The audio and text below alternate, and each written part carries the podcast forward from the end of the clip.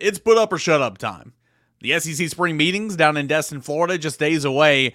Are we finally going to have a future schedule resolution for football in the SEC?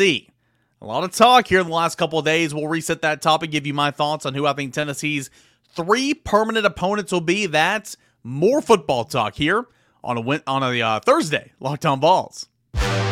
You are Locked On Balls, your daily podcast on the Tennessee Volunteers. Part of the Locked On Podcast Network, your team every day.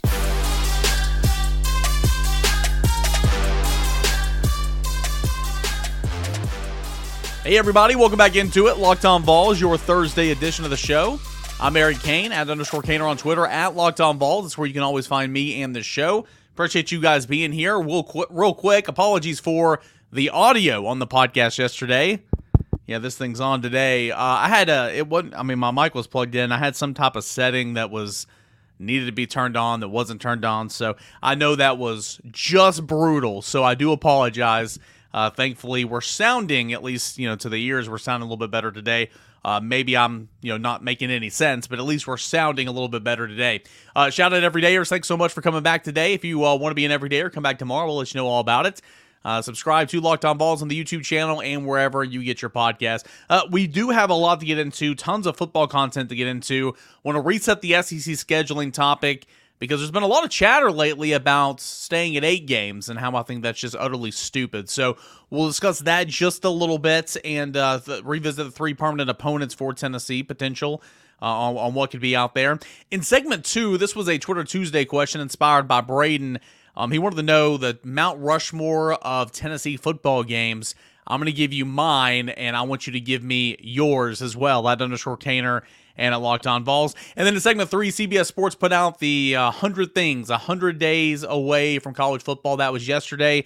Tennessee, a couple of those numbers, if you will. I'll explain more on that here in a moment. But a lot of good stuff there. Really, really intriguing stuff. Really, really fun stuff. We'll get into that in segment number 3. Okay, so SEC future football schedule. In 2024, Tennessee, or the SEC, the Southeastern Conference, is going to go from 14 teams to 16 teams. So Oklahoma's coming in and Texas is coming in. The thought for a long time was that you are going to scrap divisions, you're going to go to a 9-game conference schedule, and you are essentially going to play 3 opponents every single year, known as the 3 permanent opponents. And then the rest of your SEC schedule will be a rotation of 6 teams, so the 3-6 model. That's been the most popular. That's been kind of the expected result for months upon months upon months. And I still do believe that this is going to be the expected outcome. I do. And I'll get to that in a moment. The other option, and the one that you're hearing a little bit more chatter about here lately from some presidents of these programs in the Southeastern Conference, presidents of universities, want to remain at an 8-game schedule. That's what Tennessee plays right now. That's what the Southeastern Conference is. It is an 8-game schedule, but you would go a 1-7 model, meaning you would play 1 opponent every single year, no matter what, and then every year you would rotate 7 SEC teams on both sides. You are playing every single program in the Southeastern Conference once every 2 years, and you will visit every venue in the Southeastern Conference if you're in college for 4 years. At least one time. So that's what I like. But on those 2 things, you're scrapping divisions essentially, and that's kind of the expected layout of what's to come for the Southeastern Conference. We'll see. There could be some tweaks in there, sure, and all that good stuff. But I think that it's still going to be the 3-6 model. I think that the SEC is going to go to the 9-game conference schedule, and here's why. ESPN is the TV rights, the partner with the Southeastern Conference. You think ESPN would have re-upped and gave, the Southeastern Conference and its member institutions all this money, all this revenue share that is north of $70 million if they were not going to get another conference game? I don't think so. That's first and foremost. Number 2, the Big Ten is already playing 9 conference games. So why on earth, as the SEC, are you not playing 9 conference games? That's number 2. Number 3, you are expanding your conference. You are adding more teams to your conference. Therefore, you should play more conference games. That's number 3. And number 4, You are expanding the college football playoffs in 2024. You are going from 4 teams to 12 teams, essentially meaning, I don't want to devalue the regular season, but a loss here or there in the regular season, if you are a top program in the country, it is not going to derail you. You will still be in the college football playoff. So the fact that you're adding to the conference, the fact that another Power 5 conference is already doing it, the fact that ESPN is giving you $70+ million per member institution at the Southeastern Conference, and the fact that it is an expanded playoff in 2 years, why on earth would you sit back and only want to do an 8-game conference slate? You are the Southeastern Conference. You pump your chest and you say it just means more about everything. Well, back up your freaking words here. It just means more. Play a ninth conference game. Alabama, you the big bad guy on campus. Georgia, back-to-back national titles. Tennessee, you're the upcomer. LSU, history-rich program. I mean, all these programs in the Southeastern Conference. You want to be the bad boy? You want to say you're one of the best teams in the country? Then by golly, back your words on it just meaning more, right? The presidents will vote on this. If it is a tie 8-8, Greg Sankey, I believe, gets the tiebreaker. Obviously, he is the commissioner of the Southeastern Conference. There was some talk, there were some rumblings that some of the presidents of some of the schools in the Southeastern Conference want to remain at 8 games, citing, equality issues, citing competitive advantage, all that type of stuff. I just don't quite understand that mindset. If you are Vanderbilt, if you are Mississippi State, and sure, they bring a lot in a number of different sports. Most notably, those two programs have great, or those two universities have great baseball programs. Women's basketball from Mississippi State is up there. Track and field for both. It's not just football, but as we know, football keeps the lights on, right? But if you're a Mississippi State, if you're a Vanderbilt, if you're one of the considered lower level, lower tier Southeastern Conference teams, you're hitching your wagon to that of the SEC, and you're getting paid $72 million a year just to be a part of the Southeastern Conference and to play your football games on ESPN and the SEC Network. Okay, get over yourself. This is not coaches making the decision. This is not athletic directors making the decision. These are university presidents who are voting on it. Sure, they'll be influenced by those factors, but there are some university presidents who want to stay at 8 games. It'll be easier to get to bowl eligibility. It'll be easier to get to these different, milestones throughout the season if you didn't have to play another conference game. I don't get that mindset. Again, you are in the Southeastern Conference. You have the best football in all the country, top to bottom. I just don't quite get that. And again, if you lose 2 games and you are Georgia, you are Alabama, you are LSU, maybe you're Tennessee, you will still get in the college football playoffs with 2 losses. LSU lost 3 before the SEC championship game. LSU had 3 losses. LSU would have been in the college football playoff game or playoffs with 3 losses this past year. So it just kind of is what it is. That's all my opinion. It just kind of is what it is. So I don't quite get that mindset. Again, it just means more, right? We'll prove it. So we will see. The SEC spring meetings coming up in Destin, Florida. That's been the expected timeline for an announcement of the 2024 schedule and beyond.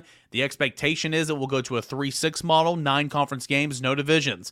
It is not set in stone. The other alternative would be a 1-7 model, remain at 8 games, 1 permanent opponent, 7 rotating opponents every single year.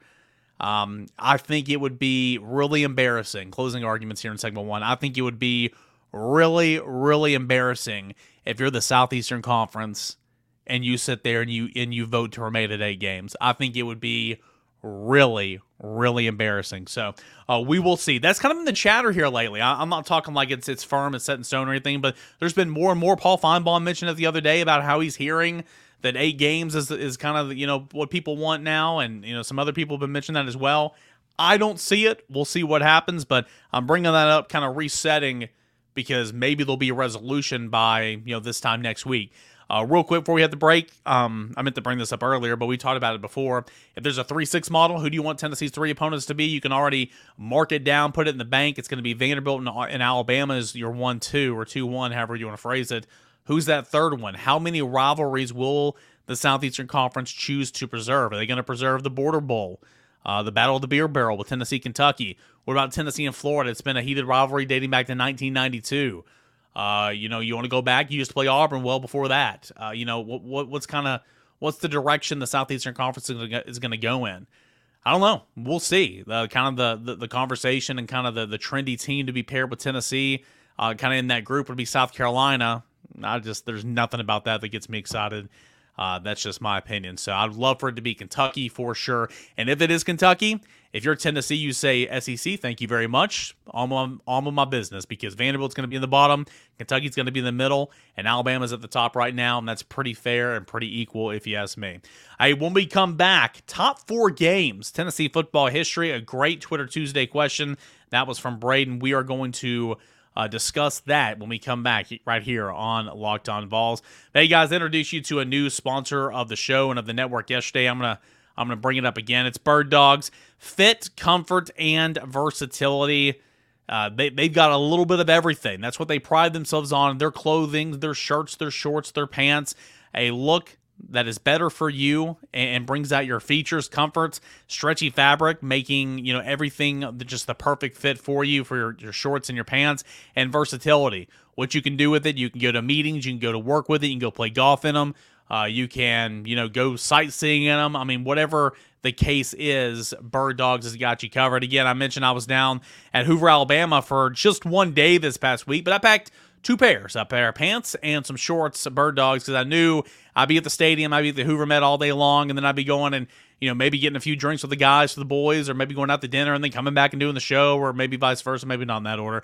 Regardless, I knew that they were going to be long days ahead, and I wanted to look nice, I wanted to look presentable and professional, but I wanted to be comfortable. And Bird Dog checks those boxes for me, and it can do it for you as well. Go to birddogs.com/LockedOnCollege, and when you enter the promo code LockedOnCollege, they're going to throw in a free custom Bird Dogs Yeti-style tumbler with every single order. I got mine in the mail. I need to bring it on the show here in a moment, but it's really, really good. Had my coffee in it just the other day.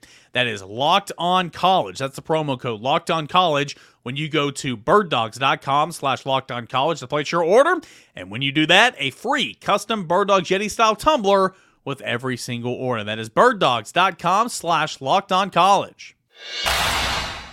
All right, guys, welcome back into your Thursday edition of the show. I am Eric Cain. You can always hit me up on Twitter @_Cainer and @LockedOnVols. Shout out Everydayers, one of those Everydayers. He listens every single day. His name is Braden, and he chimed in for Twitter Tuesday earlier this week, and he wanted to know what games of Tennessee football history would be on my Mount Rushmore. Essentially, my favorite Tennessee games or best Tennessee football games of all time. You can kind of make it your own, right? I kind of made it the best Tennessee football games ever. Not necessarily in my lifetime, but just kind of ones that stick out to me. There are a whole lot more that could be on my Mount Rushmore, and I'm sure yours as well. My Mount Rushmore is likely going to look different from your Mount Rushmore. Just kind of is. I've got a couple oldies, got a couple recents, but still, it's really, really unique, and it's a great question that Braden had, and I wanted to save it and make a segment out of it. And that's what we're going to do here in segment number 2. So shout out, Braden. Appreciate that. This is in no particular order, except I will say the first one is. So having said that, the first one I say is the most important, but after that, it's really in no specific order. That's what a Mount Rushmore is, right? No specific order. But the first one that I will talk about, the first game in Tennessee football history that is on my Mount Rushmore, is 100% the national championship game. It was January 4th, 1999.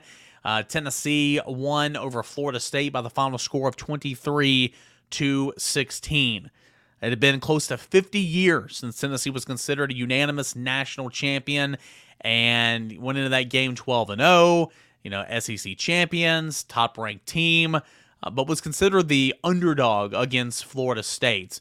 And T. Martin, Peerless Price, such that magical season. They capped it off in a year where everybody was saying it was going to be rebuilding, right? Peyton's gone. It's going to be a rebuilding year, and Tennessee and T. Martin capped it off with a win in the national championship. Capping the 98 season was actually the fourth day of 1999 over Florida State, 23-16. That is number one on the national, on the Mount Rushmore, and I believe that would likely be number one on yours as well. The second game that I'm going to highlight here is one that is very, very recent, right? And we could talk about it until the end of time, and I think it's going to stand. Tennessee's win over Alabama this past football season, 52-49. It broke a streak of 16 straight victories for the Crimson Tide. It was Tennessee or Alabama was number 3 at the time, I believe. And just the way that game happened, right? I mean, Tennessee jumps out to a 2-touchdown lead early in the first half. Alabama comes back. Tennessee misses an extra point. Alabama takes the lead by 1 point, kicking a field goal or kicking an extra point. Tennessee gets another lead, and then they just hand the football to Dallas Turner, and he scoops and scores and goes in from 11 yards out to take the lead. And you're like, oh no, here it is. Tennessee's going to lose again, and Tennessee comes back. We know about that final drive. We know about the 5th touchdown catch from Jalen Hyatt, and then we know about the missed field goal from Alabama, and then Tennessee coming back on that last drive. Big throw and catch to Ramel Keaton.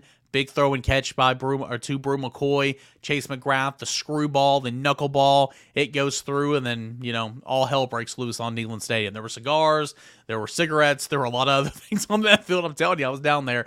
But it was quite the party. That will forever be something that I will never forget. That will be the best moment I've ever been a part of in Tennessee football, you know, and until Tennessee wins probably a national championship, that might not ever be, you know, dethroned, you know, for me, at least that I was a part of. I was covering that game. So that is up there for me 100%. Of course, I mean, Jalen Hyatt, what a phenomenal game. 6 targets, 5 catches, 207 yards, 5 touchdowns. Doubled his touchdown total in that game alone, put himself on the map for All-Americans and the Blitnikoff, which he went ahead and, you know, won those consensusly. Is that a word? Consensusly? I don't think so. But that game has got to be up there for me for sure. The third game that I want to highlight, Sugar Bowls, baby. It's the Sugar Bowls, right? I mean, you got to go all the way back to, let's see here, to, what was it? Was it 1986? Yeah. So you gotta go back to January 1st, 1986, Tennessee 35, Miami 7 in New Orleans. And that is what, you know, pinned Tennessee as the Sugar Vols. See, Miami was top 5 in the country. Think that they were number 2. They were, you know, going through that first, really big dynasty in the last 20 years at the time. Of course, they went on another one there in the 90s. And, you know, they came into New Orleans ready to roll, right? And trying to have a share of the national championship with a victory over Tennessee in the Superdome. But Tennessee fans showed out. They took over that stadium, and they just ran. They ran Miami, you know, out of the park. 35 unanswered points on their way to an upset. Jeff Powell had a 60-yard touchdown run in the game, one of the most memorable plays in Tennessee football history. Shout out Saturday Down South for reminding me about this game. They did an article recently about some of the greater games in Tennessee history, and this made their list as well. So the Sugar Vols, right? 1986, January 1st, 35 unanswered points, allowing the first touchdown of the game, and then slamming the door shut, and Tennessee went off and just drilled the top-ranked Miami, or the number 2 Miami Hurricanes in that Sugar Bowl in the Superdome. So that would be on my list for sure, and I bet a lot of old-timers would have that one on there as well. And then speaking of another game that happened, you know, a little bit ago, Miracle South Bend. How can you talk famous Tennessee games, most memorable Tennessee football games ever, without the Miracle at South Bend, right? No sirree. 35-34. You know, some of the most iconic John Ward calls came from some of these games, but this one specifically as well. Tennessee was down 31-7. On the road in South Bend, 1991, down 31-7. Scored a quick touchdown right before the halftime, and then came back, took the lead, 35-34. Notre Dame lines up to kick a game-winning field goal. Tennessee blocks it, and there you go, right? Tennessee comes back. The Miracle at South Bend is what it was dubbed. Tennessee wins 35-34. So, those are my 4 games that are on my Mount Rushmore for, you know, best Tennessee football games ever. Some that I wrote down that just made the cut. I mean, how in the world Can you mention the 1998 National Championship game played on January 4th, 1999, without mentioning some of those games, those memorable games in 1998? The Arkansas game is 100% honorable mention. Billy Ratliff, you know, the fumbling, stumbling, you know, pick it up there of the Arkansas quarterback who shall not be named. That game's up there for sure. The Florida win in overtime that year. Jeff Hall kicking the field goal. If memory serves me correct, the Syracuse game that year, T. Martin had like a 24-24 in that game or something. You know, connected with, was a Peerless Price down the sideline on, I don't know, I can't remember a lot of plays in that game, but those couple of games in the 1998 season deserve to be mentioned for sure. And then also Tennessee knocking off #1 Auburn, 1985, September 24th, 1985. Bo Jackson, who would go on and win the Heisman Trophy. Tennessee held him to just 80 yards on the game. Tennessee won 38-20. And that game was in Knoxville. Tennessee took down #1 Auburn and Heisman Trophy eventual winner Bo Jackson. So those are some honorable mentions for me. But my four games are the Natty over Florida State, 23-16 Tennessee wins. It is the Alabama game this past year inside Neyland Stadium, 52-49. 35-7 over Miami in the Sugar Bowls game back in January 1st, 1986, and 1991, the Miracle at South Bend. Those are my four games. What are yours? @_Caner, @LockedOnVols. I love this topic. Great stuff there from Braden. Really, really do appreciate you. We are now less than 100 days away until the start of the college football season.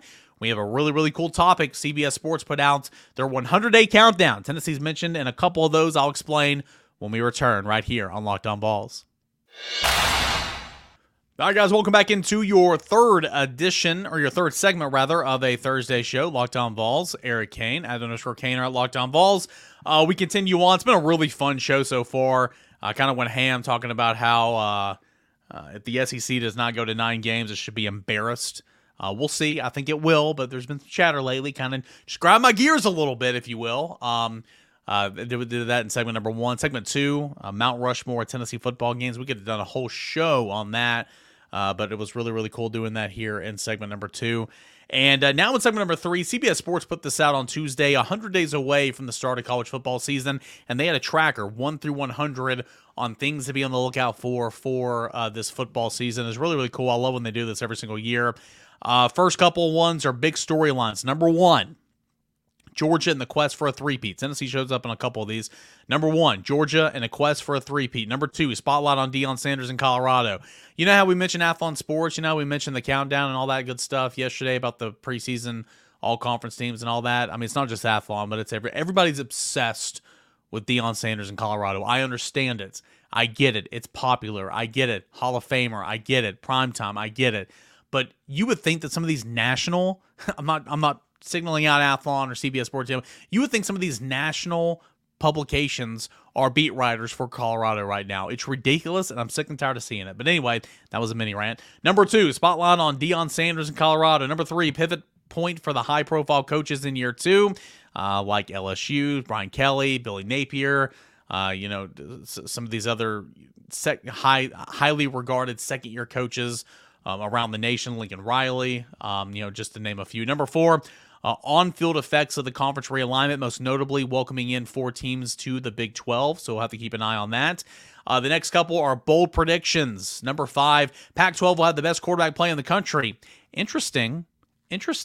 Top to bottom, okay. Caleb Williams, of course, reigning Heisman Trophy winner, but who else? Minix Penix Jr. of Washington, Cam Rising of Utah, Oregon Bo Nix. That's a conversation starter. I'll give him that. That's a conversation starter. #6, Ryan Day will snap his losing streak to Jim Harbaugh sooner or later, right? #7, Texas will lead the Big 12 with a conference championship. Wouldn't that be something? And then the next couple are burning questions. We're about to get into the first one for Tennessee. Next one, burning questions. Is Alabama's dynasty over? Interesting. That's #8. #9, Tennessee's stock is soaring, but it will hold. This is what they say about that. Quote, big wins can prove to be a transformational for coaches early on in their tenure, and last season's epic defeat of Alabama has thrust Josh Heupel and the Vols into the realm of lofty expectations. Heupel followed up an 11-win campaign with a top 10 finish and a strong recruiting class. Now projections for the future include competing for championships. Proving that Tennessee is more than a flash in the pan starts with a successful transition from Hendon Hooker to Joe Milton at quarterback and maintaining the offensive success that has defined much of Heupel's coaching career. All of Heupel's coaching career, I'll go ahead and say that. With five-star freshman Nico Iamaleava representing the title-contending future, the strong bridge season of 2023 can ensure that none of the momentum is lost from last year's season's success. I completely agree with all of that. That is a burning question from a national perspective, from an SEC perspective, and even locally here on the beat in Knoxville, Tennessee. Sustainability. Can Tennessee sustain? I'm talking about Joe Milton. What can you look like week after week after week after week? Tennessee, if you're true power in this conference, if you're one of the best coaches in this conference, if you want to be taken seriously like the big boys, of course, to get there, you got to win some championships. I get it. But what can you do to follow up a 10-win regular season? What can you do to follow up an 11-win season? 2023 is going to be a big year. I agree completely with all that. You go on now and a couple more of these burning questions. Can Garrett Riley help Clemson get back to a national title competition? Are buyouts real? Talking about Jimbo Fisher and Texas A&M. Penn State is loaded up to make the run, but is there a path? Great stuff here. I'm just skimming over it. A lot of great detail work. It's a free article over at CBSSports.com. Another section here is new faces, new places. They list a ton of new coaches and what they'll look like in their new respected spots. Most notably, Kenny Dillingham over at Arizona State, Hugh Freeze at Auburn, Scott Satterfield at Cincinnati, Tim Peck at Coastal Carolina, Deion Sanders at Colorado, yada, yada. You continue to go down and so on and so forth. Liberty's got Jamie Chadwell. Shout out to Anderson County. Jeff Brom at Louisville. So Mississippi State, Zach Arnett.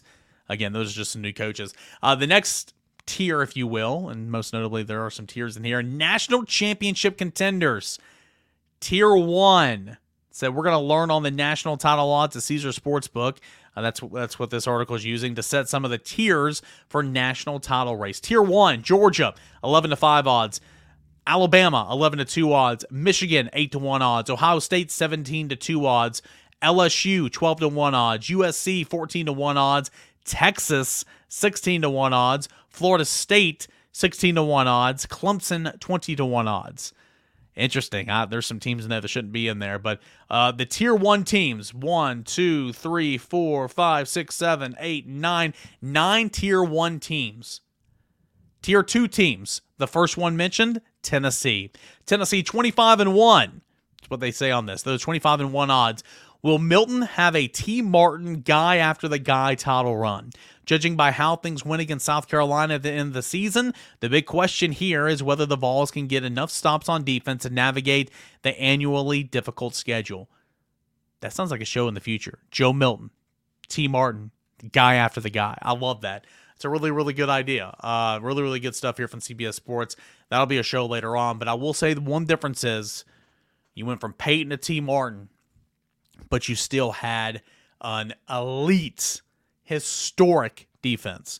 Tennessee's defense was not as bad as everybody wants to try to make it out to be. I have shouted in this microphone. I've talked on this podcast about how Tennessee's defense was nowhere near as bad as everybody thought they were last year. And I brought stats to the ballpark and we played ball, with stats and facts. It's still nowhere close to obviously what that defense was. Just incredible. So that's the biggest difference. Some of those other teams in Tier 2, along with Tennessee's, Penn State, Notre Dame, Texas A&M, Oregon, Washington, Oklahoma, Utah, Wisconsin, Ole Miss. And then some of the better non-conference games are listed 56 through 75 on the top 100 countdown. I'm not going to list them all, but the first couple won Colorado at TCU, Florida, Utah, West Virginia, Penn State, North Carolina, South Carolina, yada, yada. Heisman Trophy contenders. Here we go, right? Again, they're using odds per Caesars Sportsbook. Caleb Williams, 9-2. Michael Penix Jr., 12-1. Drake May, 12-1. Jordan Travis, 12-1. Yada, yada. You continue to go on and on and on. And you get down to number 86 on the countdown, and there's Tennessee's quarterback, Joe Milton. Joe Milton, Tennessee quarterback, 18-1 odds to be the Heisman Trophy winner. And that will do it for Tennessee in the top 100 countdown as these Heisman odds go from number 76 to 100 on the top 100 countdown. Jalen Milroe, 40-1 odds to win the Heisman. Get a life. Ty Simpson, 30-1 odds to win the Heisman. Get real. Get absolutely real. Are you kidding me right now? Oh, geez. Fun stuff. All right. Good stuff there. We might dig into this a little bit more. 100 days out from kickoff. Some of the biggest storylines, burning questions, bold predictions. Good stuff there, as always, from CBS Sports. We are now 99 days away from the start of college football. Can't wait. It will be here before you know it. Fun show today. I think it's been a real good show. I think it's been a fun show. Appreciate you guys for tuning in. Shout out to everydayers. If you want to be an everydayer, come back tomorrow. If you're listening, if you're watching right now and you haven't subscribed on YouTube, please do so. Just search Locked On Vols on YouTube. It helps me out a lot, so please subscribe there. Please subscribe or follow wherever you listen, wherever you get your listening podcast, Apple Podcasts, Spotify, Google, Odyssey app, wherever it is. That helps the show. That helps me continue to do the show. So thank you so much for that. We'll have a lot of good stuff to get into tomorrow. We'll talk to you then. This is Locked On Vols.